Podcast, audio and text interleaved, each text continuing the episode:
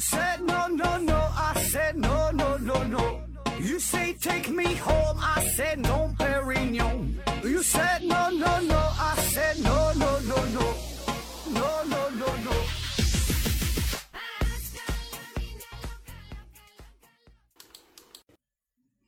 拼命探索，不计后果。欢迎您收听思考盒子，还是线上硬广，听节目送奖品，奖品呢是由美人茶公司提供的五大箱子美人茶，还有呢魅厨牌香辣牛肉酱五份儿啊。呃，参与的方式啊，详见节目下方的介绍。那如果您实在是不知道怎么参加这个活动啊，那就别参加了。咱们这个节目啊，可以说是为数不多的每期都有奖品送出的一档栏目。呃，不只是在喜马拉雅平台上，什么蜻蜓啊、阿基米德呀。呃，等等，其他的各大音频平台吧，就包括视频啊，也是这个，就像 CCTV 这个栏目啊，跟咱们也没法比。你就挨个看，哪档节目它每期都有奖品能送出啊，而且咱们这个还是真正的是免费送哈，免费送货上门。呃，不像其他各种套路、各种陷阱啊，打着送奖品的旗号啊，都其实都是扯犊子。咱们这个是纯纯的，就是送东西啊，没没有那么多的说道，而且呢，这个中奖率还很高。呃，有很多人都中过两次奖，中过三次奖啊，甚至中过四五六次奖了，拿奖拿到了手软。所以呢，也请各位中奖的朋友，麻烦你啊，呃，听了这期节目之后啊，有空呢，在咱下边留言哈，六六六哈，留言这个六六六这个数字就行啊，让大家看看咱们这个节目的人气儿那是多么的气人。那继续聊这个超级工程系列啊，今天呢，咱们说说大型强子对撞机这个事儿。有很多朋友。给我留言呢，就是或者私信问我说的，你是怎么做到涉猎这么广的范围啊，掌握这么多的知识，有什么学习的方法，有什么窍门啊？分享一下。这个呀，就是呃，可能很多朋友产生了一种错觉，一种误解啊。首先，咱们这个节目的内容呢，是由呃本公司文案组收集、整理、编辑的，我呢是只负责一个前期的一个选题工作啊，给出一个大纲，然后呢。呃，文案组的这些朋友，他们是负责收集各种资料，然后再提炼出比较精华的部分，整理成一篇一篇的文案。那当然呢，这些东西在网上也是能找到的啊，没有什么新奇的东西，你一百度啊，基本都能找得到，也没有啥原创的。我呢，就是照着稿子这么念一下啊，而且呢，我念完也忘了，也记不住，记不住啥东西。那为啥我能表达的像真事儿似的啊？主要呢，就是得益于。这种自信呐，就不管你信不信，反正我自己是信了啊。不管自己懂不懂啊，你得说的非常自然、非常轻松、真诚的样子，就给人一种如数家珍、了如指掌、滔滔不绝、侃侃而谈的感觉哈，整的自己像很懂的样子。这个呃，就像是呃，让人一种感觉，就是我当年好像真的就是亲眼看到了苹果可能砸在砸在了牛顿的头上哈，真正看到看到了爱迪生当年做实验一样。那其实。你仔细听就会发现啊，这个有一些比较长的外国人的人名啊，一些地名啊，我经常读的不是特别的通顺，或者说是特别的不通顺啊，有一些断句的地方断的也不对啊，这就是明显就是照稿念的啊，而不是说自己知道这个事儿是在脑子里呃形成的这个思想，然后表达出来啊，就不一样。而且有很多说错的地方哈，中间录音这个打嗝啊、咳嗽的地方，后期音频剪辑也没给处理掉啊，倒不是说咱们这个节目怎么的。真实怎么朴素啊？主要的原因就是因为我懒呗哈，懒得去那么加工，所以直接录完音之后加个片尾曲就就就播出就完事儿了。所以很多朋友都说咱们这个非常接地气儿嘛，非常亲民啊。为啥这么接地气儿，这么这么亲民呢？因为我还没上天呗，所以接地接地气儿啊。本来就没跳多高，当然接地气儿了。叫高处不胜寒，所以呢，这咱咱这档节目想高冷也高冷不起来哈，这整整就变成娱乐了。那为啥上来整这么一段啊？这个说的乱七八糟的。这个二人转里边这叫小帽啊，就在正式唱戏之前，先整个小段儿，叫嗯排腔六调啊，试试嗓子，也是吸引一下大家的注意力。那在相声评书里边呢，这就叫说一大段定场诗啊，扯点没用的。经常听郭德纲相声的朋友都应该对这个事儿比较熟悉了。那咱这节目呢，其实也差不太多啊，就是图个乐呵，催催眠。那要说有多大的教育意义，那就是这个节目带来的一个副作用啊，一不留神呢让你学了点知识啊，这个并不是我的初衷。哎，当然咱这个水平啊，这个跟那些这个艺术家这个根本就没法比啊。我有这种想法，其实就已经有点膨胀了。这个就是希望呃自己能不断的努力啊，不断的进步，咱向上看啊，跟人家看齐，努力提高自己自己的。知识水平也是锻炼自己的表达能力啊，能把一段故事能给说明白，能给讲清楚，能让别人有兴趣把这个事儿啊听下去。哎，这个这个就是我一个终极的目标了，就这个追求啊，能达到这个水平就就不错了。你看我现在说说这么多，到现在我估计啊，差不多很多朋友就已经睡着了。那好了啊，让他们安心的睡吧。咱们呢正式开始说，呃，今天的这个超级工程系列，呃，这今天说这个大型强子对撞机啊。首先呢，咱得明确一下，世界上啊有很多台的对撞机，大的对撞机呢也不少啊。这个日本有啊，美国有啊，欧洲也有很多国家都有。但是敢叫大型强子对撞机的就这么一个啊，这个呢就特指是在瑞士和法国之间的这台对撞机，是目前上世界最大。能量最高的一个粒子加速器，英文名呢叫做 Large Hadron 啊，Collider，呃，简称 LHC。嗯，那既然敢叫大型，它哪个地方大呢？它的这个总长度是十七英里，换算一下呢，大约就是二十七公里。那你要是绕着这个大型强子对撞机走一圈，基本呢，我估计怎么也得七八个小时。那在二零零八年它初次运行的时候。这个运行需要的这个电力啊，需要有两个核电站来提供啊，所以这个能量非常大哈，造型也是非常大。注意啊，这个机器啊，并不是说的，呃，说二十七公里这个周长嘛，把把这么一大片地都给占了。那首先呢，它是一个环形的机器，中间的这么一大片地方呢，是该干啥还是干啥，不影响。另外呢，这个机器呢，它也是深埋于地下五十到一百米的地方，它在地下边。那在地下边哈，你搁外边看是看不到的。当然，这个外边的地面上也有一些设施，什么冷却压缩压缩机呀、通气设备呀、呃控制电机设备啊，还有一些什么冷冻槽等等吧。那这些辅助的设备，这个是在地面上的。那有意思的就是，虽然大型强子对撞机号称是有史以来人类建设的最大型的一个机器哈，可是呢，它的作用呢却是用来给最小的粒子进行加速碰撞的。那大型强子对撞机这个东西吧，比起之前说的。登月的计划，这个什么人类基因组的研究，这个事儿啊，好像是离我们更远一些啊。那咱们根本是不太了解这个东西。那这个是干啥的？百度上是这么说的：说这个是呃粒子物理学家为了探索新的粒子和微观量化粒子的新物理设备，呃，是一种将质子加速对撞的高能物理设备啊。说的有点不太像人话了，你看看不懂。大概的意思呢，就是说把这个微观的粒子啊进行不断的加速加速，让它绕着这个环状的跑道，你看这两束光线啊，绕着跑道反向的奔跑，然后让这个粒子啊加速到一个将近光速的这么快的速度，然后让它们互相撞击。那么科学家呢就想看看这个碰撞之后会产生什么样的结果啊，就大概这个意思。那在二零一二年七月份的时候。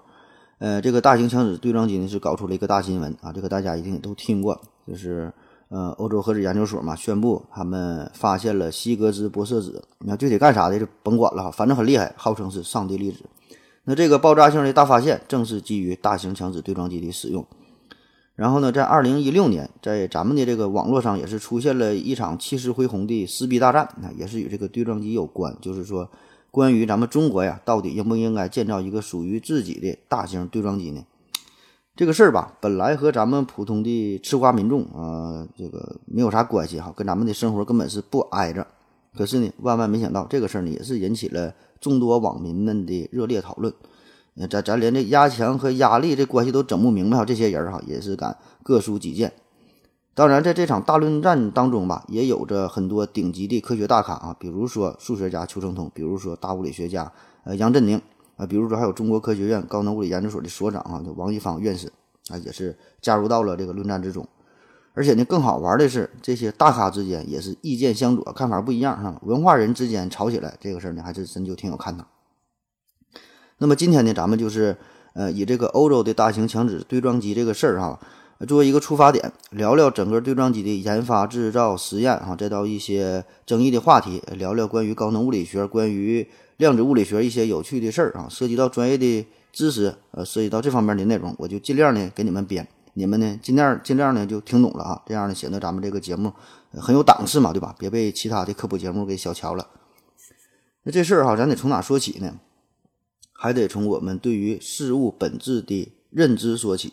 就是人类呀，开始学会了思考，那就考虑一个问题，就是说组成这个世界的本质到底是什么？如果我们把一块大石头不停地分割下去，分割下去，最后会是啥样呢？那经过思考哈，这个结果就是呃，无非两种可能，一种呢就是说这个分割的过程，这个过程没有没有一个终点，就如果我们有足够锋利的、足够坚硬的刀啊，就可以无限的分割下去，没有尽头。另一种想法呢，就是存在着组成这个世界呃的最基本的一个单位，这个东西非常非常小，但是呢会有一个终点，再分就分不下去了啊，那就是这两种思路。那到底哪个说法对呢？我们呢并不知道。从古希腊时期的德谟克利特啊，到西方最后一个炼金术师牛顿，再到近代原子理论的提出者道尔顿啊，再到量子力学的奠基人保罗·狄拉克，一代又一代的无数的物理学家、哲学家、思想家。都在用自己的方式来探索这个最简单可是又最为深刻的问题啊，就是这个世界的组成到底是啥，能不能无限的分割下去？那结果就是，我们呢只有一些阶段性的成果啊，可是呢一直没有一个永恒的终极答案。那我想这个问题呀。它永远也不会有终极答案，对吧？就你以为原子挺小了，那后来呢发现这原子呢是由原子核和电子组成的。那你以为原子核挺小了，它呢是由这个质子、中子组成的。那你以为质子、中子挺小了哈，那下边还有夸克，还有什么？咱还能往下研究，没完没了。那我们永远也不可能证明，就现在得到的这个自以为是最最基本的粒子，到底是不是呃真的就不能再分割下去？嗯，所以呢，我们能做的就是不断的探索下去，就想办法把这个。暂时认为是最小的、最基本的粒子，再努力的给它打碎哈，再打碎，看看它的内部到底是什么样的结构啊！这个就是上帝送送给我们人类的终极版的俄罗斯套娃哈，就呃不断的这么分割下去。当然哈，这个这个咱说的这些只是一个非常朴素的思想哈，是一个大体的思路。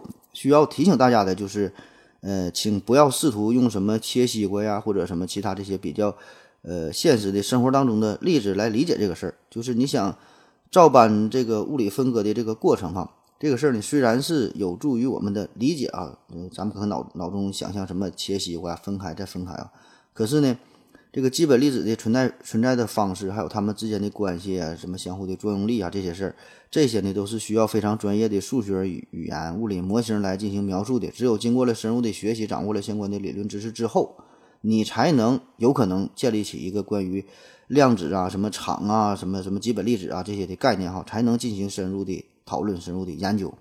就是那些上过四年大学的学习物理专业的人儿哈，基本的也都是处于懵逼的状态，他也没法真正理解这个事儿啊。所以呢，我也是就随便说说，大伙儿呢就随便听听，千万不要试图真正的去理解微观世界啊。那早期的研究啊。呃，都是比较粗糙，呃，比较简单的方式哈。最开始就是用眼睛去看呗，对吧？之后呢，就有了一些物理上和化学上的一些进展，比如说电解狂魔戴维啊，不管看到啥都电解一番，看看是啥组成的。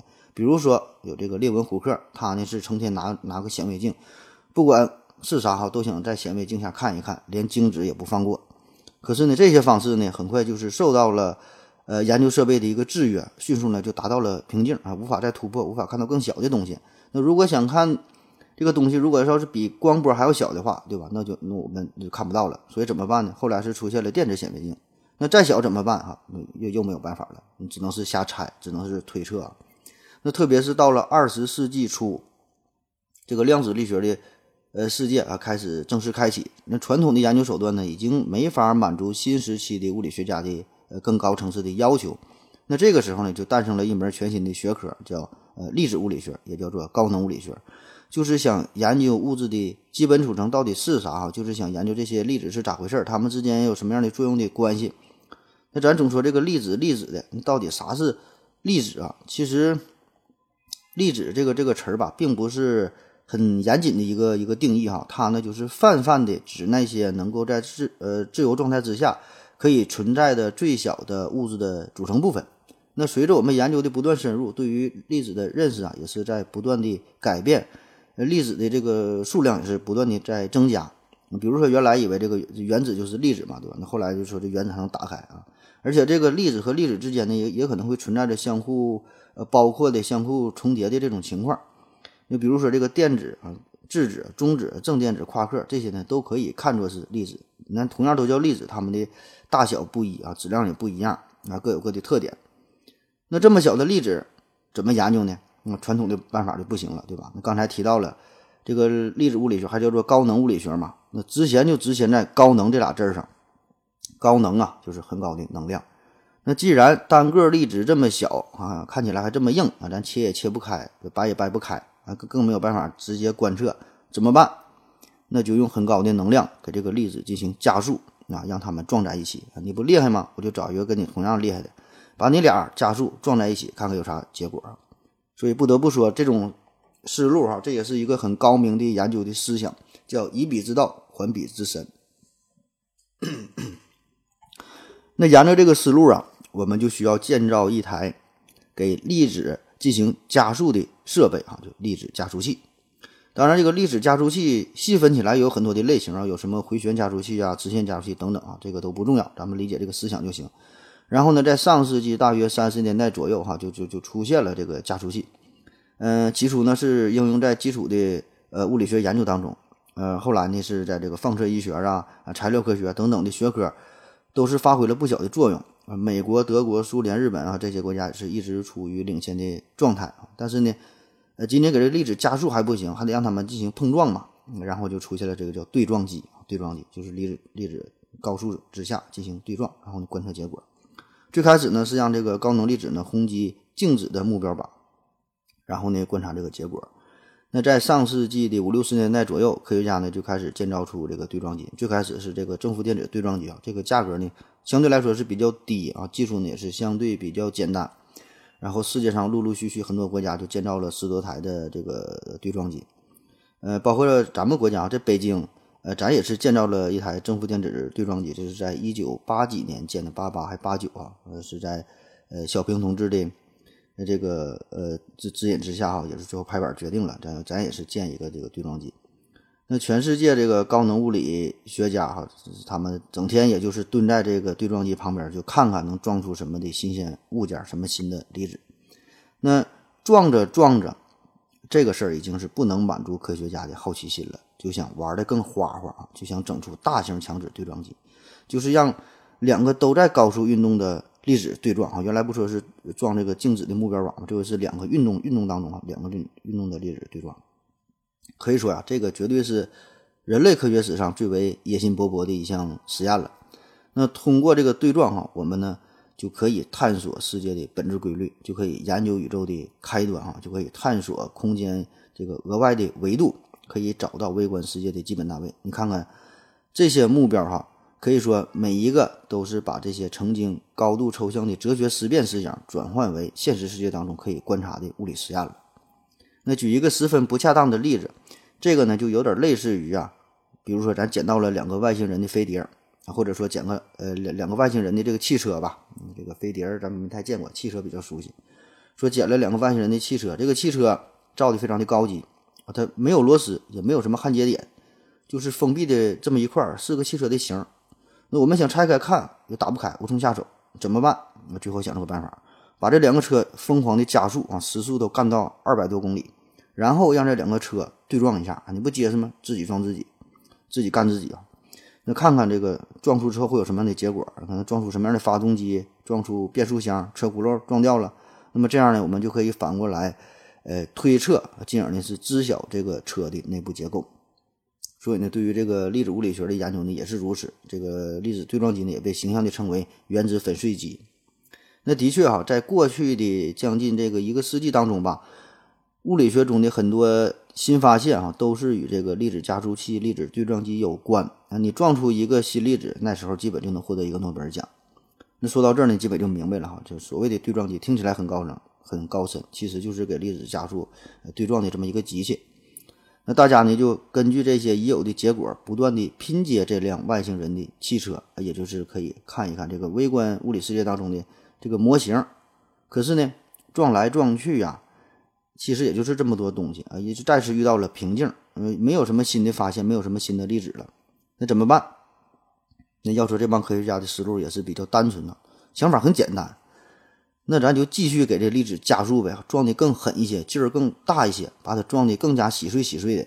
那俗话说叫大力出奇迹嘛，就加速再加速，碰撞再碰撞啊，不断的接近光的速度。当然，这个不断加速的过程，也就意味着不断烧钱的过程你必须靠这个钱啊，才才能支持这个实验。这个烧钱，这可不是一般的烧钱，烧的就连老美都扛不住。话说这个是在一九八九年的时候。在里根总统的大力支持之下，这个美国也是开启了他们的这个超导超级对撞机啊，对这个工程。它这个工程啊，如果真要是实施成功的话，比现在的欧洲这个大型强子对撞机还要厉害啊，还要猛。嗯，它选址呢是在德克萨斯州啊，预计投入三十亿美元，要建造一个周长八十多公里的对撞机。那欧洲那个那个才是二十七公里吧，对吧？对对，是它的三倍还要多。但是呢，后来随着这个工程的进展呢，发现这个钱花的是越来越多。那到了一九九二年的时候，基础设施刚刚整完，呃，也是刚刚挖完这个环形这个隧道嘛。那么这个时候的预算呢，已经是将近了一百亿美元了哈，已经是原来的好几倍。所以你再加上后续的工作，如果真正运行起来，有这个后期的维护费啊等等的各种材料一些一些费用啊，简直就是个无底洞。所以这个克林顿哈，等他上台之后，发现这个事儿哈，他就裤子差点吓尿了，赶紧就叫停了这个烧钱的项目。也算是及时止损割肉啊，放弃了这个沉没成本。虽然这个几十亿美元算是白花了，但是对于德克萨斯州来说还是很高兴啊。他们可以自豪地说，他们有地球上最大的一个环形人工大土沟啊，也算是比肩金字塔、比肩比萨斜塔的又一人类建筑史上的奇迹。当然，人家老美这边这个时候，他其实是已经拥有了世界上最牛逼的粒粒子加速器啊，叫做太飞踹啊，太飞踹。而且而且呢，这台加速器是在 LHC，就是这个欧洲的大型强子对撞机之前，它都是一直保持着世界第一的记录，也是创造了呃很多牛逼的这个实验的记录哈。那么老美这边哈，最终是放弃了这个将近一百亿美元的大项目，那么欧洲这边则要开启属于自己的超级强子对撞机这个逆天的计划了。好了，咱们先休息一会儿。我要跟正南去尿尿，你要不要一起去啊？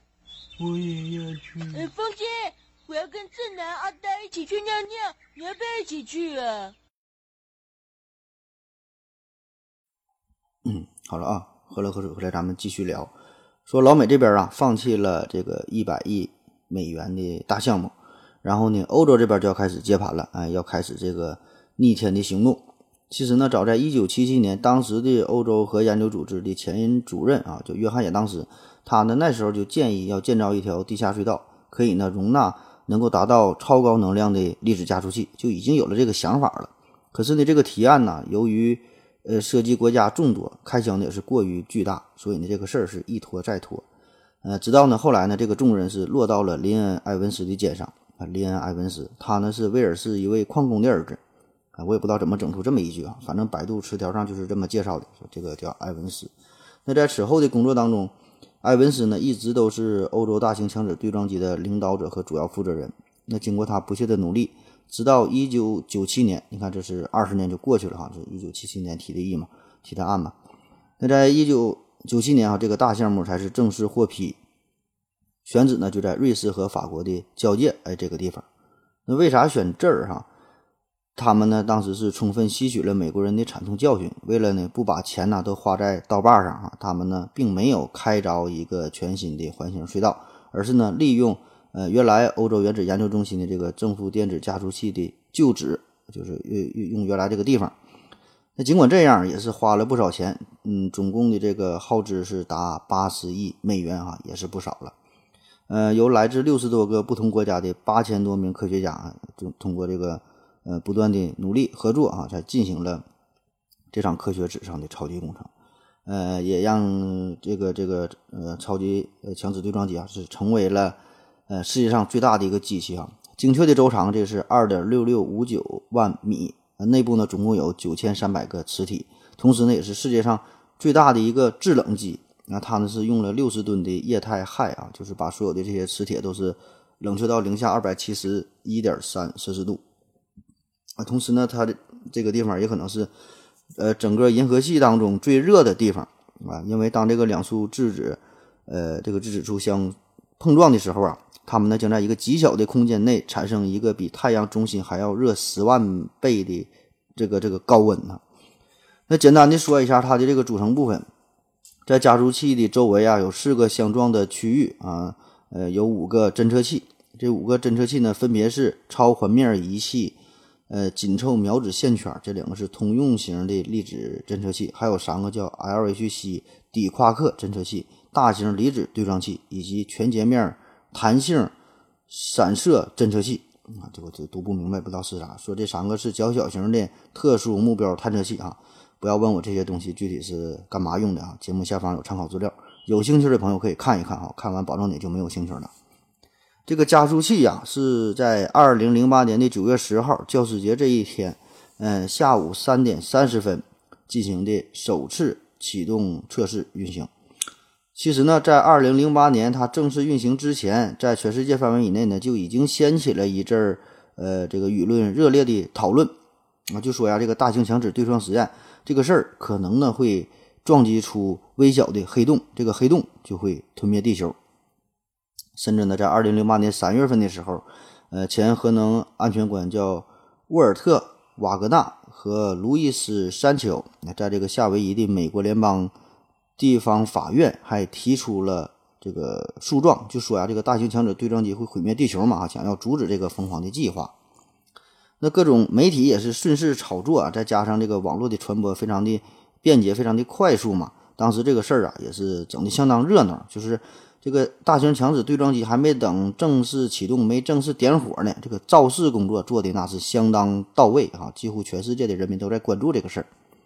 那以我小人之心的猜测，哈，会不会是 LHC 内部的人就故意散布这个消息呢？哈，我想这个才是做的最好的、最成功的一个广告。然后呢，自己再辟谣，哈，还从这个科学上解释一番，说这个 LHC 它加速的是微观粒子，哈，其能量远远小于普朗克质量，而小于普朗克质量的物体呢是不会形成黑洞的，就算是形成黑洞，也会因为霍金辐射在瞬间蒸发掉。啊，具体是具体他说的这这个是啥这个事儿哈，正常人呢应该都听不懂哈，也没人愿意去听。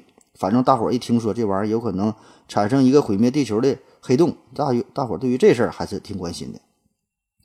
所以呢，这个当时 BBC 啊、CNN 加上路透社还有其他呃各国的媒体吧，都是争先报道着关于欧洲大型强子对撞机的首次运行这个事儿啊。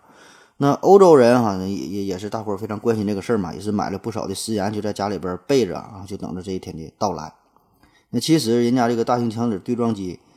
这个早就有非常专业的中立的安全机构对于这个事儿呢进行评估啊，就不只是说产生黑洞吞噬地球这个事儿，方方面面它都得考虑到。你就想吧，这么大的一个科研项目哈，必然的会涉及到很多呃安全的问题。就你能想到的东西，人家科学家早就想到了，比你想的得得得远十万倍哈，你就不用瞎操心了，也不用瞎分析了，咱看看热闹那那那就行了。那继续说这个第一次。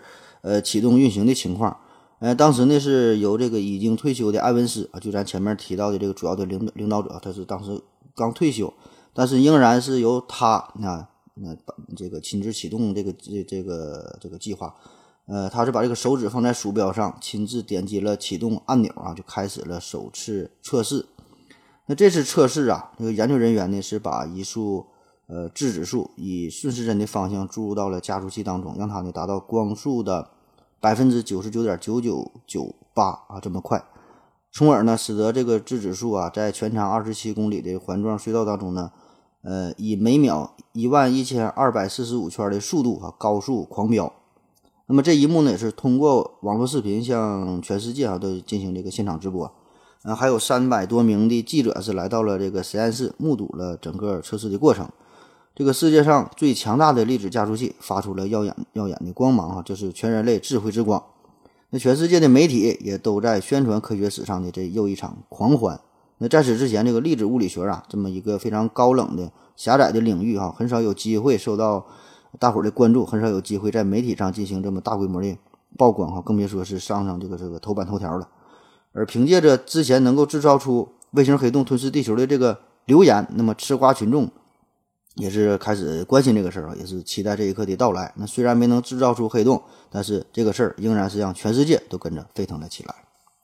可是略显尴尬的是，在这个开启测试后仅仅九天，呃，对撞机的第三和第四段之间，呃，用来冷却的呃这个液态氦呀，那是产生了严重的泄漏事故。那为啥要制造出这个超低温？刚才说了是零下二百七十多度哈，马上达到绝对零度了。呃，为啥要制造这个低温？就是这个两束高能粒子流嘛，它不是呃彼此相撞嘛呀？那在相撞之前不得给它加速嘛，让它以接近光速的速度进行传播啊？这是一个在超高空的状态下传播的过程。这个呢，就是利用强大的磁场啊，让它进行旋转，给它加速。那么这个强的磁场呢，就是利用超导电磁铁来获得的。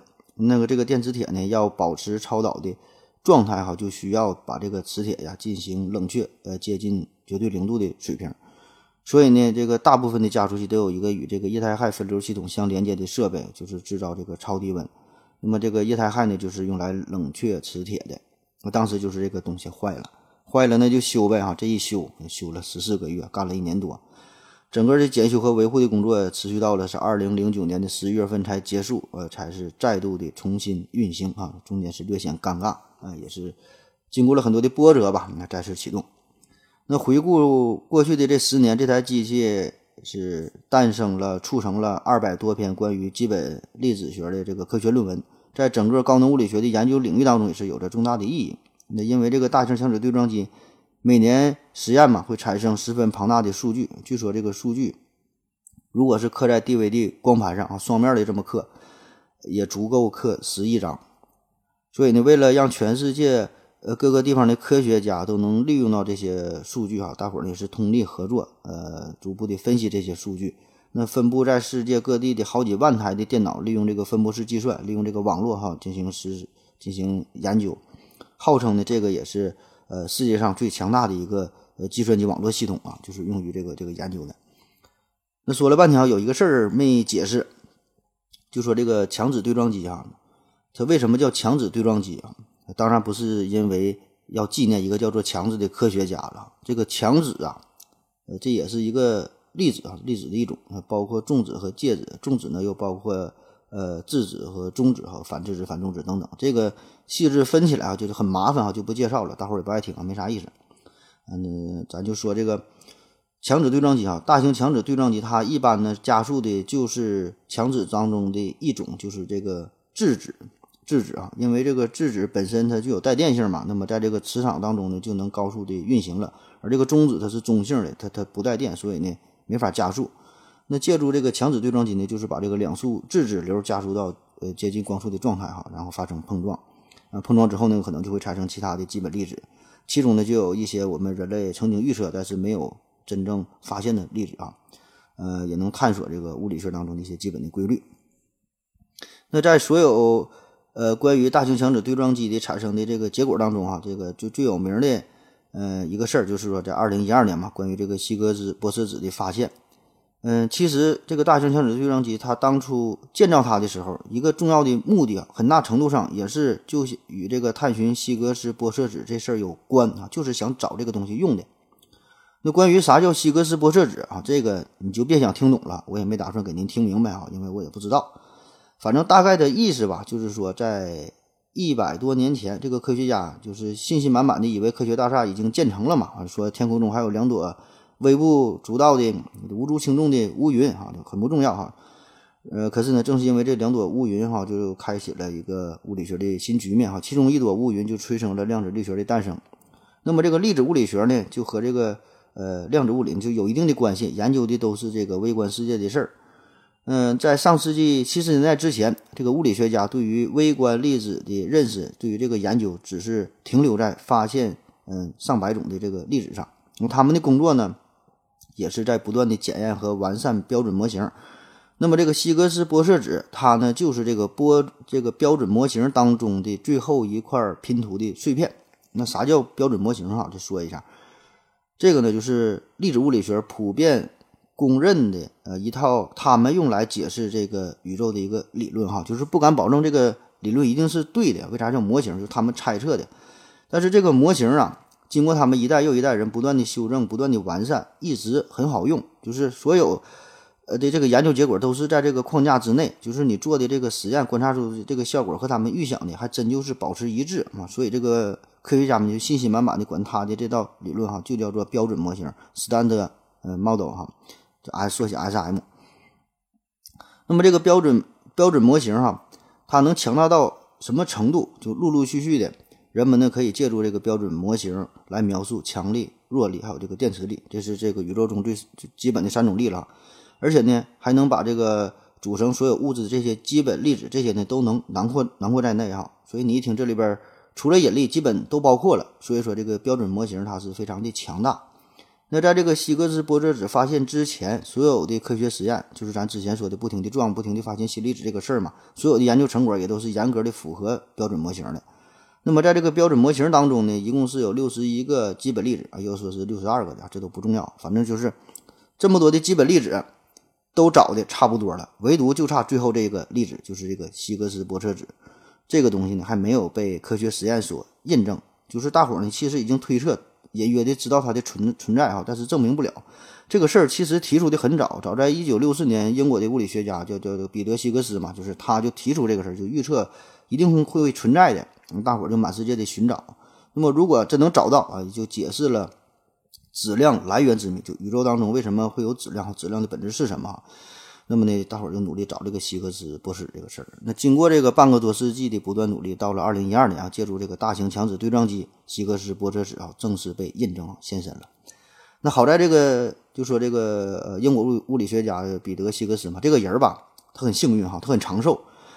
一二年这个事儿被印证了，一三年很快呢就被授予了诺贝尔物理学奖哈。那年他已经是八十四岁了啊，这这正好还是个坎儿啊，那他。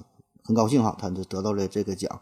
到今年哈，正好是九十岁的高龄了。嗯，我想啊，再活几天，他要死了之后，这个还能整个大新闻。那应用大型强子对撞机发现了希格斯玻色子，啊，也是为这个标准模型找到了最后一块拼图。哎，但是呢，这个这个希格斯玻色子的发现，并不是呃意味着物理学和科学的最后一块拼图哈，这只是一个标准模型的一块一个最后一块拼图。那么最明显的就是咱们前面说的哈，它包括了三种力，但是这个引力没被囊括在内啊，还是解释不了啊，没法放到这个标准模型当中。而且呢，更可怕的是哈，我们并不知道未来的粒子物理学何去何从。就是除了这么不断的碰撞这种办法哈，我们暂时还没想到什么更新颖的办法来研究标准模型以外的事儿。更多的呢，只能是理论上的猜测。想做实验，你就想花钱。你也不知道怎么花，你也不知道怎么去办啊，这个呢才是令人尴尬的事儿。而且啊，关于这个希格斯玻色子的证实，在高兴之余呢，呃，也不免的给我们带来了一丝失落感，就是因为我们并没有任何新奇的发现，也没找到什么意想不到的粒子，就所有这些研究的结果、实验的结果都在标准模型以内。所以这一点就是这个科学和爱情就很像啊，就是没得到的时候呢，拼命的想得到，想要去证明自己。可是你真正得到了证明自己之后啊，又感到有点失落啊，感觉没有什么意思啊，没有什么新鲜感，还想追求更刺激的、更新鲜的、更好玩的。所以呢，作为我个人来说啊，一个非常偏执的想法就是，大型强子对撞机最严重的这个实验的结果，并不是说产生了什么微小黑洞吞噬地球啊，什么产生了奇异子，把把整个这个太阳系都给干崩溃了，或者是其他什么毁灭性的打击，这些呀，真是小事儿。最可怕的结果就是他什么都没有发现呢。我要跟正南去尿尿，你要不要一起去啊？我也要去。哎，风姐，我要跟正南、阿呆一起去尿尿，你要不要一起去啊？嗯，好了啊，尿了个尿回来，咱们继续聊。不管怎么样吧，通过大型强子对撞机，我们是发现了希格斯玻色子。那这个呢，的确是大好事儿啊，证明了标准模型的伟大。可问题是，下一步我们得怎么走呢？感觉这个粒子物理学啊，已经是进入到了死胡同，使得物理学家们呢，呃，没有什么更好的线索可以继续下去。所以这个时候呢，仍然延续着那种非常简单粗暴的办法，就是想建造规模更大、能量更高的对撞机，哈，撞得更狠。那么问题就来了，我们中国是否要加入其中呢？那在二零一四年的时候，北京高能物理研究所就说要准备建造一个环形的正负电子对撞机，哈，简称叫 CEPC。这个呢，就相当于欧洲大型强子对撞机的一个升级版、一个加强版，跟当年老美那个德克萨斯州挖那个大土沟啊，跟那个有一拼。周长可以达到一百公里，碰撞的能量至少是欧洲大型强子对撞机的七倍以上。那这个提议很快哈，在国内呢就引起了一番热烈的讨论，嗯，一番热烈的争议。支持者就认为啊，说这个建造呃这种高能的对撞机呢，对于这个物理学来说呢，这个研究是很有用的，对吧？因为人家的这个对撞机它是已经成功的找到了上帝粒子这个呢就是活生生的粒子，而且呢，呃，当时这个欧洲的大型强子对撞机找到上帝粒子之后，美国人也是非常的懊恼，非常的后悔。那、也许就觉得当时他们要是把这个工程继继续下去的话嘛，这这这个成绩就是应该归他们了。而且呢，对于咱们中国来说呢，现在呢，这还是一个千载难逢的一个窗口期啊。啥叫窗口期？就是这个时候这个空档，我们把这个咱们自己的十一 P 七建好之后，那么那个时候正好是欧洲大型强子对撞机下岗的时候，所以呢，就相当于青黄不接嘛。那么全世界关于粒子物理学的这种这种研究哈，这种高能物理学的研究，都得靠咱们中国。所以呢，能把中国的整体的科学水平也是更带上一个台阶，能促进咱们整体的这个科研的实力。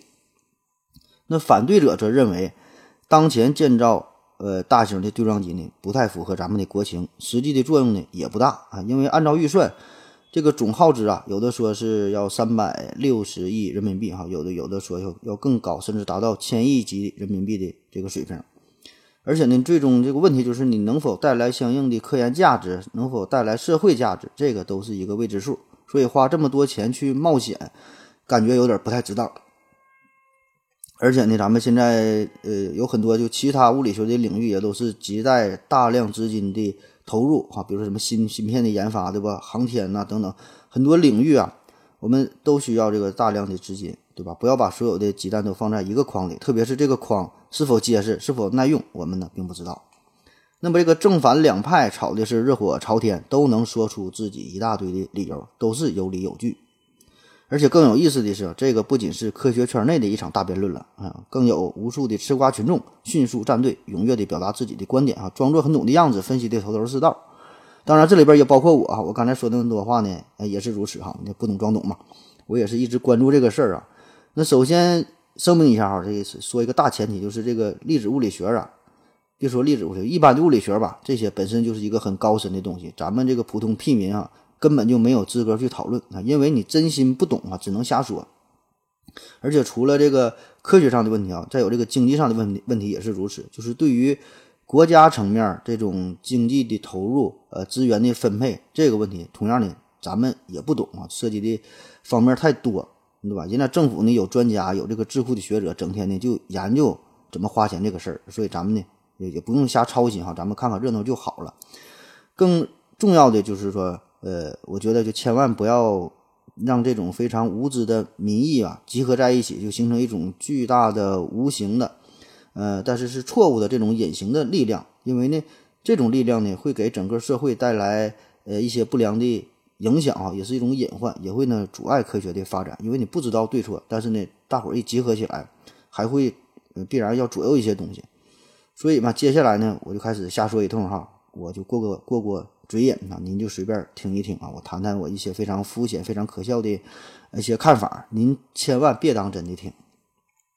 第一啊，就说说这个科研和这个关于和和这个钱的这这个关系。那咱们中国人向来是最善于算这种经济的账哈，就极为重视投入与产出的问题，就是不怕花钱，但是花完钱我必须我得挣的更多，必须我得看到结果啊，否则那那那我不能干。所以呢，正是秉承着这种非常功利的心态吧，才导致了我们的科研工作总是在追求阳性结果，甚至呢不惜以造假为代价，否则就觉得这个钱我就白花了。可是呢，科学研究这个事儿吧，这个就跟谈恋爱一样哈，你你付出的再多，并不一定就能得到相应的回报。就算是有回报，这个回报呃，可能呢也是一个极其漫长的过程。那就比如说哈，现在要花这个一千亿人民币。一个呢是造这个大型对撞机，一个呢是建造可控核聚变的一个实验堆。我想呢，多数人呢都会同意选择后者，对吧？因为后者这个可控核聚变，这个科学意义，哎，感觉非常的明确，哎，感觉呢也有很大的商业的价值。如果这要研究成功了，啊，就会解决呃非常重大的民生问题，对吧？资源问题、能源问题，那大家呢很容易去接受。可是呢，对于这个这个对撞机来说呢，呃，可能就要慎重一点。是吧？所以这个邱成桐还有这个杨振杨振宁哈等等这些大咖，他们的观点呢，并非是完全对立、水火不容的关系，对吧？这个背后的核心原因就是捍卫还是因为这个钱闹的呗，对吧？因为你手中的钱很有限嘛，所以到底怎么押宝？哎，大家呢都有自己的经验之谈。那我再给你举个例子，比如说我问你哈，花一万块钱买个东西贵不贵？你保证一脸懵逼哈，你这问的什么问题哈？什么叫花一一万块钱买个东西贵不贵？我得看你买啥东西了，我才能判断它贵贵不贵啊，对吧？如果你一万块钱买个剃须刀，那感觉挺贵；那一万块钱要是买辆小汽车，那感觉那就挺便宜呗，对吧？所以说这个钱的多少呢？这个是一个相对的数值啊。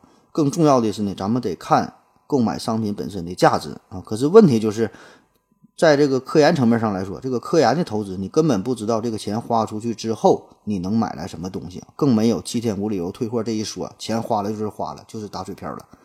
所以呢，这个就是科学赌徒们要面对的一个问题。当然啊，其实呢，很多的科学家吧，他是愿意花这个钱的，他是愿意去赌博的。为啥这么说？反正这钱也他妈不是自己花，这是政府的钱，这是国家的钱，不花白不花。这事儿要是成了之后，自己能够留名青史，说不定还能搞个诺贝尔奖。就算这事儿一事无成啊，也无所谓，起码自己还能搞点科研经费，从中呢还能闹上闹上一点啊。所以这事儿是真真，它是它是极好的。当然我的眼界太低哈，只能想到这种鸡毛蒜皮的这种非常狭隘的事儿哈，没有办法，这个就是与一个人的生活水平、家庭条件。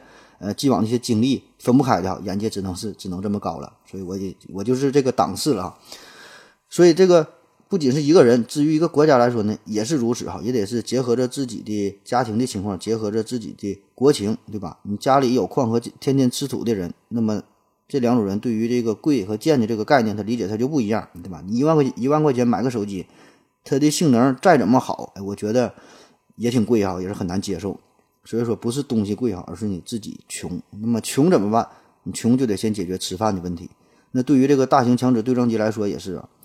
我们的国家呢，现在是否已经是进入到了有足够的经济实力来触碰这种大规模的项目？我们是否是已经足够成熟的到了这个阶段？每个人心中呢都有自己的考量。那么我给你一个数据，你你一看就明白了。前一阵有个特别火的叫 FAST 嘛，就是贵州那个五百米口径的球面射电望远镜。感觉很牛逼哈，电视也天天宣传这个事儿啊，发似的很厉害。它的造价仅仅才六亿多人民币啊！为啥说是仅仅啊？因为这个六亿多跟这个咱说这个对撞机这个研发哈，几百亿上千亿的级别根本就没有可比性了，对吧？而且六亿多人民币真心是不多。你想想，在北京、在上海这一栋楼的价格哈，得多少对吧？这一个房子上千万哈，十个那就是上亿了，对吧？所以我说这个 FAST 仅仅才是六亿多，而且这个 FAST 它的建造是有着明确的目的性，有着明确的用途，对吧？造完这个，咱就能看星星、看月亮，看得很清楚了，很有用啊。那当然了，有人可能会说啊，在这个科研上的投入吧，不应该吝啬，该花钱就得花钱。比如说上世纪六七十年代啊，我们在那么困难的情况下，大伙儿呢还是勒紧裤腰带，搞出了两弹一星，还整出了结晶牛胰岛素这样世界性的大新闻。那现在花。一千亿也是值得的，也不多啊。穷不能穷教育啊，科研这个事儿该花钱，该花钱就得花，否则你现在起步晚了，最后就会受控于欧美那些强国。呃，这么说呢，确实是有一定的道理啊。但是呢，我我个人理解吧，就是，呃，你说那个时候两弹一星这个事儿吧，这个呢，一方面呢，它是有着很大的政治意义，有很大的军事意义，对吧？同时呢，也有苏联老大哥的帮忙。而且呢，我还是那句话，这些东西是有着明确的目的性啊，特别是两弹一星，这个已经是有前人为我们趟出了路啊，就知道这个事儿肯定能成功。前面有美国有苏联，人家已经是造出来了，已经是成功了。所以呢，我们这个这个花点钱哈，心里有谱啊，不害怕，一定能成功。而这个对撞机不一样，你对撞机你能撞出什么样的东西，咱们不知道，对吧？所以你有多大的把握？是百分之一、百分之十、百分之五十、百分之八十，很难说得清楚。当然，我的这种想法可能，呃，多少是有一些保守啊。我这种想法也是代表了一派人哈。这个对不对不说哈，反正我是站队到这个这个这个队伍里边，就相对保守派，就是比较呃现实的。就回顾科学的历史吧，你确实哈，总会有第一个吃螃蟹的人。那么这种基础性的研究，嗯，要很大的投入，而且我就说嘛，研究成功之后没有短期的效益，呃，这种创造出的这个价值啊，呃，可能呢与咱们实际生活啊，这差着十万八千里。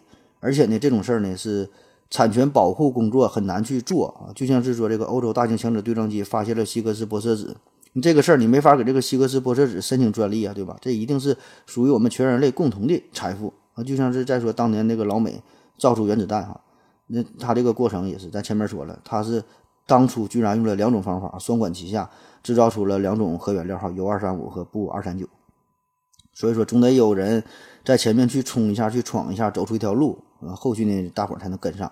所以不得不承认，老美在科研领域一直是为全人类做出了巨大的贡献啊，就是敢于拼搏、敢于探索这个劲儿哈，确实是值得肯定的。所以呢，话说回来，就是咱们这个，如果我们咱们国家哈，这个如果国力呃发展进步到强大到一定的程度之后，呃，确实也是应该肩负起更多的责任啊。这个责任不仅是社会的责任，而应该是全人类的责任，就是为了整个人类的命运做出自己应有的贡献啊。这个是迟早的事儿啊。就问题就是说，什么时候最合适，这个很难把握。现在我们是否到达了这个这个程度，还是说再过十年、再过五十年，哎，我们才能去呃做第一个吃螃蟹的人啊？这个每个人的理解就不一样了，很难判断啊。那么按照咱们国情来说，我觉得你这个一把梭哈都压在大型对撞机上，个人感觉啊，这个玩的稍微有点大。那现在的科研呢和以前也不一样啊，你想想过去哈，这欧几里得的几何学，再到牛顿力学，再到相对论、量子力学，这些呢都是对人类世界呃做出了巨大的贡献嘛，给人类带来了颠覆性的、震撼性的世界观，带来了精神上的一个满足哈，创造了巨大的价值。可是呢，越是过去的研究哈，人家那是越没有花太多的钱。那时候其实也没有钱，想花也没有，对吧？那时候都是靠着自己写写算算，或者是自己在实验室里边，富二代有钱的自己在实验室里边做实验，整出来研究。那没有过多的政府的干预，没有政府的支持，更没有动用这种举国之力哈办一件事儿。那现在不一样了，对吧？现在你这很多事儿它不是一个国家能办成的，甚至需要多国进行合作。特别是欧盟，这就是一个很成功的一个典范啊。还有这个。之前说的这个美国和苏联这个空间站的合作，对吧？就需要全人类共同的努力，才能呃达到成功。所以呢，关于这个对撞机的这个大项目啊，这个巨额的花销啊，也会呃引起全人全人类全世界的一个关注的问题。所以，是否咱们一个国家花钱办这个事儿，或者是你牵个头啊，这其他国家呢也是陆陆续续投入一起办啊？所以这个事儿也是存在着争议，大家观点不同嘛，对吧？你看这个数学家就没有这么多事儿，自己呢就默默无闻，自己搞研究。直到证明出了什么一个定理啊，大伙儿才去关注，对吧？因为他不花你钱呢，对吧？一张笔，呃，一一张纸，一支笔，自己研究的就够了啊。所以，所以没人管，愿意咋研究就咋研究。那好了，说完钱这个事儿啊，嗯，下面就说这个对撞机的一些社会效应啊。所谓社会效应，就是有一些人呢，就说。咱们造出这个更大型的对撞机之后，就可以呢以此作为契机，迎头赶上欧洲、美国这些科研强国啊，什么弯道超车啊，什么吸引国际人才，这带动什么低温超导芯片等等相关相关产业的发展。我觉得吧，这些呢算不上呃根本的理由，起码呢是说服不了我啊。就是这些结果确实是有，但是呢，这个只是一些附带的效应，你别本末倒置了，别因为这个事儿你去建造对撞机啊，只是说。建造对撞机之后，那确实会有这些结果。那之前咱们也讲过世界科学中心转移的话题嘛，五十大转移哈，意大利、英国再到法国再到德国，最后是呃到了这个美国啊，这长时间。现在呢是进入到了二十一世纪，很多人呢都是天天跟那会儿说着这个啥时候能转到咱们中国哈，我们要不要争取一下？争取当然是要争取的啊，可是呢这个不是说靠一个对撞机的建造就能解决问题，就能把这个重心就给就给转过来，对吧？这个更重要的呢，是一个整个国家的经济实力，整个一个科研体系，一个大的环境，对吧？你有完善的教学、完善的研发机制，有这个人才培养的计划，你得有顶尖的大学，你得有牛逼的公司，所以这些配套设施，整个环境你得到位哈，不是说你靠一两台机器、一两个人就能扭转乾坤，把这个科学中心你你给带过来。那当然，除非是诞生那种。特别牛逼的这这像像牛顿呐，像爱因斯坦这种颠覆式的人物哈，那倒有可能凭借着一己之力那撼动整个科学大厦啊。但是但这种人他根本不是人哈，这这是神仙下凡。所以最根本的问题就是说，你想建造大型强子对撞机，你想带来什么样的结果，或者你暂时你有多大的把握？因为之前多数的关于对撞机的研究，这个应用哈，都是围绕着标准模型的建立与完善。那直到这个希格斯玻色子的出现，也是。呃，印证印证了这个标准模型的正确性，哈，标志着标准模型呢，基本的也都是构建完成。那么这个基本粒子外加这个三种力，也都是找到了自己合适的位置。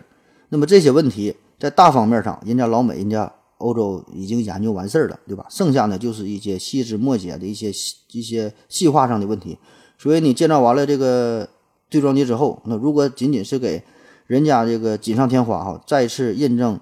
人家研究的正确性，或者是小数点后又精确了几位，做一些修修补补的工作。个人感觉呢，花个几亿、几十亿、上百亿，甚至上千亿啊，嗯，没啥太大意思，没有什么颠覆性的进展。那么当然了，如果说通过这个更大型的对撞机的建造哈，你要是真能有一个颠覆性的结果，你把这个四种力都给统一了，你就把这个引力加起来，或者是有什么开创性的进展，把这个标准模型给否定了，哎，或者是说有一个更广泛的能够包括标准模型的一个模型，建立一个新的模型、新的理论，或者是解决什么物质反物质，对吧？什么暗能量啊，解决这些问题，还有什么超对性的、超对称性的问题，对吧？你这些。你别说解决吧，你有你有一个新的切入点，一个全新的思路，对不？你能开创一个新的领域，那还行，对吧？咱就可以研究研究，花这个钱起码咱说值啊，对吧？那如果你颠过来倒过去，最后还只是在标准模型里边转圈圈，或者是纯粹的瞎猜、瞎撞啊，真想靠这个大力出奇迹啊，这么整，那着实是没有什么太大意思。就像是就像是咱前面举的例子，说你反复撞汽车这个事儿，又撞出来后视镜，又撞出来车轱辘的哈，越看越像汽车，怎么拼怎么是汽车，你还很高兴，充分证明了自己猜测的正确性。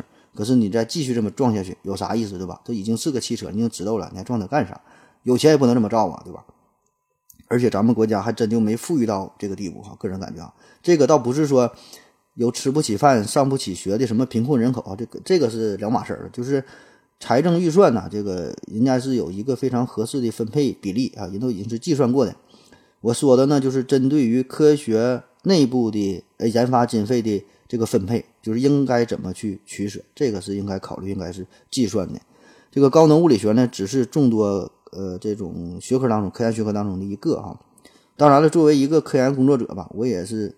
明多少明白点儿哈，就任何一个科研工作，这个研究它不可能都保证有阳性结果嘛，咱也不必苛求太高。呃，很多时候都是在烧钱，都是在打水漂，这个是难以避免的。这个之前在关于呃航天探索那个那个节目当中，咱也是详细讨论过这个事儿哈。还有这个科研呐、教育啊、什么医疗养老啊、社会这些基础问题、基础建设方面啊，这个怎么均衡啊？这这这就不再重复了。而且呢，我也承认，在这个科研当中呢。很多时候都是意外的收获啊，目的性并不是特别强，都是无心插柳的这个这个结果。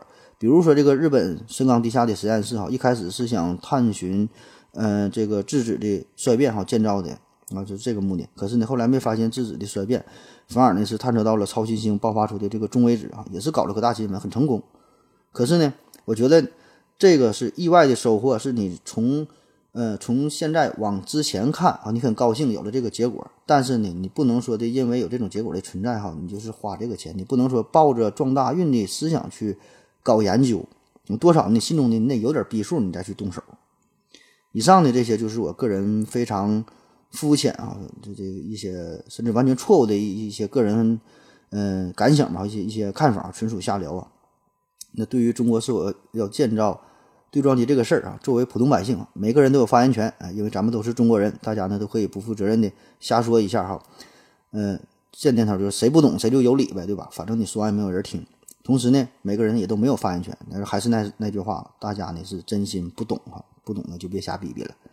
可是不管怎么样吧，我觉得这种讨论、这种争论、这种大辩论哈，好事儿啊，说明大家对自己的国家还是很关心的。嗯，也是关心科学领域。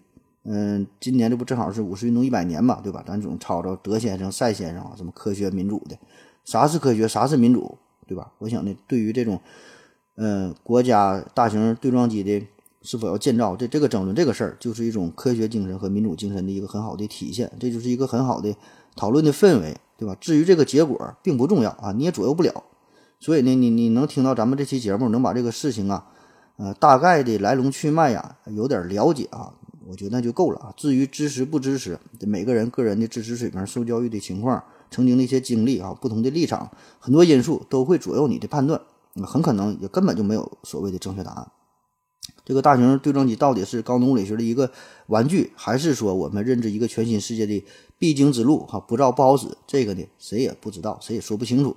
最后呢，一定还是靠一个外行人拍板决定的。那回顾整个这个科学这个进程吧，它就是一个这样，就充满了随机，呃，充很很荒诞的一个过程啊，这是一个很荒诞的这么一个剧本。大伙儿呢都是剧中人，而且呢，多数的时候，多数的人，咱们呢都是一个凑跑龙套的。好了，今天的节目啊，呃，基本就是这样的啊。从最最开始说这个正负电子对撞加速器，到这个对撞机，再到大型强子对撞机啊，再到这个未来是有什么样的对撞机，嗯，可以说这个对撞机啊，这这个事儿啊，带我们进入到了一个全新的粒子世界。而对于超大型粒撞对撞机的这个迷恋，我想啊，很多时候呢，其实这也是科学家的一种集体的无奈之举。那有人说这个更大型的对撞机嘛，说这个是物理学绕不过去的一个坎儿哈，必然要要经历这个事儿。呃，我觉得呢，倒未必啊，就是你撞了将近这么一百年了，该发现的东西呢都发现的差不多了。那经过了中间一阵井喷式的新粒子的大发现之后，现在呢是日趋平稳。这个呢，并不是理论物理学的瓶颈哈，而是实验技术、实验设备的极限。呃，现在真的是没有什么更新的办法、更好的思路，没有什么颠簸性、颠覆性的这个呃其他的这个实验的方式啊。别看说什么弦理论呐、什么暗物质、反物质，说的挺热闹，更多的呢，这些只是存在于理论上，只是存在于公式里边。那除了靠对撞机之外，暂时真是没有什么更好的办法，对吧？所以呢，只能是硬着头皮这么撞下去。并且呢，自己安慰自己说：“哈，我就这么撞哈，明天我就能撞出个大新闻。”所以呢，对于那些现在还没有被统一到标准模型当中的东西，是否能通过对撞机解决，还是说对撞机已经是无能为力，达到自己的极限了？这一切呢，还都是未知数。所以呢，大伙儿只能是死马当活马医，科学家也是这样哈，只能造个更大的对撞机，安慰自己了。反正个人来说吧，作为我个人来说，对这个事儿呢，嗯，并不抱有特别乐观的态度哈。个人感觉这个对撞机啊，已经是快要到了它的极限了。这就有点像你想靠这个纯化学燃料哈，你根本无法进行星际旅行哈。你能到月亮上已经是极限了，你想到靠这个化学燃料到火星上，嗯，走出太阳系哈，个人感觉这不太现实。还有之前举的例子说那个日日本那个事儿哈，就是说，嗯，捕捉这个中微子的实验哈，动辄就是要用成千上万吨的上万吨的重水啊。感觉说起来挺牛逼的，很很大型的实验，原因是啥，对吧？还不是因为没有什么更好的办法嘛，只能靠这种蛮力去堆积去解决问题。所以说这很无奈嘛，对吧？除此之外没有什么办法啊，我们只能是用这个最笨的办法，呃，去努力解决这个问题。嗯，也许有的时候确实啊，能解决问题的办法就是好办法啊，可能也没有这个笨的办法和好的办法的区别。好奇心呐，是人类进步的最为核心、最为根本的动力啊！我们在解决了生存这个基本问题之后啊，总想是看得更远，总想呢走得更远，想探寻那未知的世界。也正是这种想要破解未知世界的这种本能，让我们建造了一个又一个科学史上的机器怪兽啊！也正是像这种大型强子对撞机这这样的机器啊，给我们带来了许多新的发现。可是呢，这个故事啊，这个这才刚刚开始。大型强子对撞机呢，只是帮我们把。粒子物理学的大门推开了小小的一条缝隙啊，我们隐约看到了一丝光芒。可是这个门背后到底是啥，我们还不知道。至于什么时候这个大门才能真正的敞开，那么在这扇大门之后又有多少道大门啊，我们也不知道。我们怎么去推开它，更不知道哈。这一切只有靠这八个字啊，拼命探索，不计后果。好了，谢谢大家啊，今天节目就这样了，感谢您的收听，别忘了参加抽奖活动啊，谢谢大家啊，再见。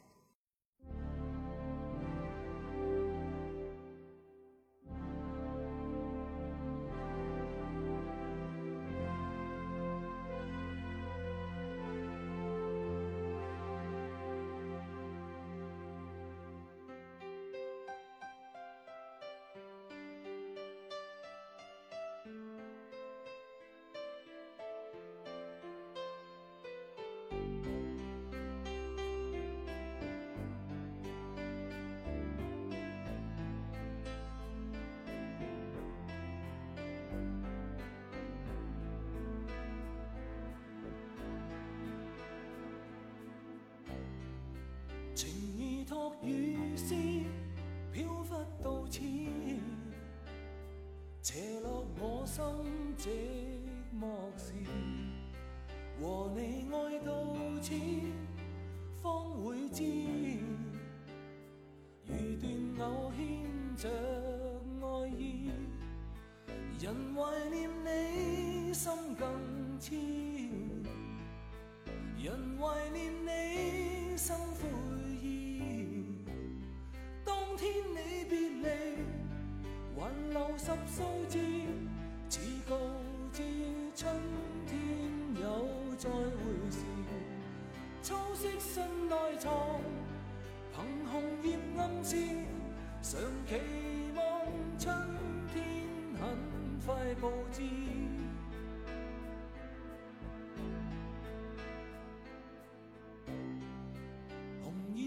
信紙，講你知，人未变，心未曾移。何以你远走，憶憎爱思，才是我生命諷刺。人怀念你，心更痴；人怀念你，心悔。天你别離，還留心數字，似告知春天有再會時。秋色信內藏，憑紅葉暗示，常期望春天早些標誌。人到今天方可明白你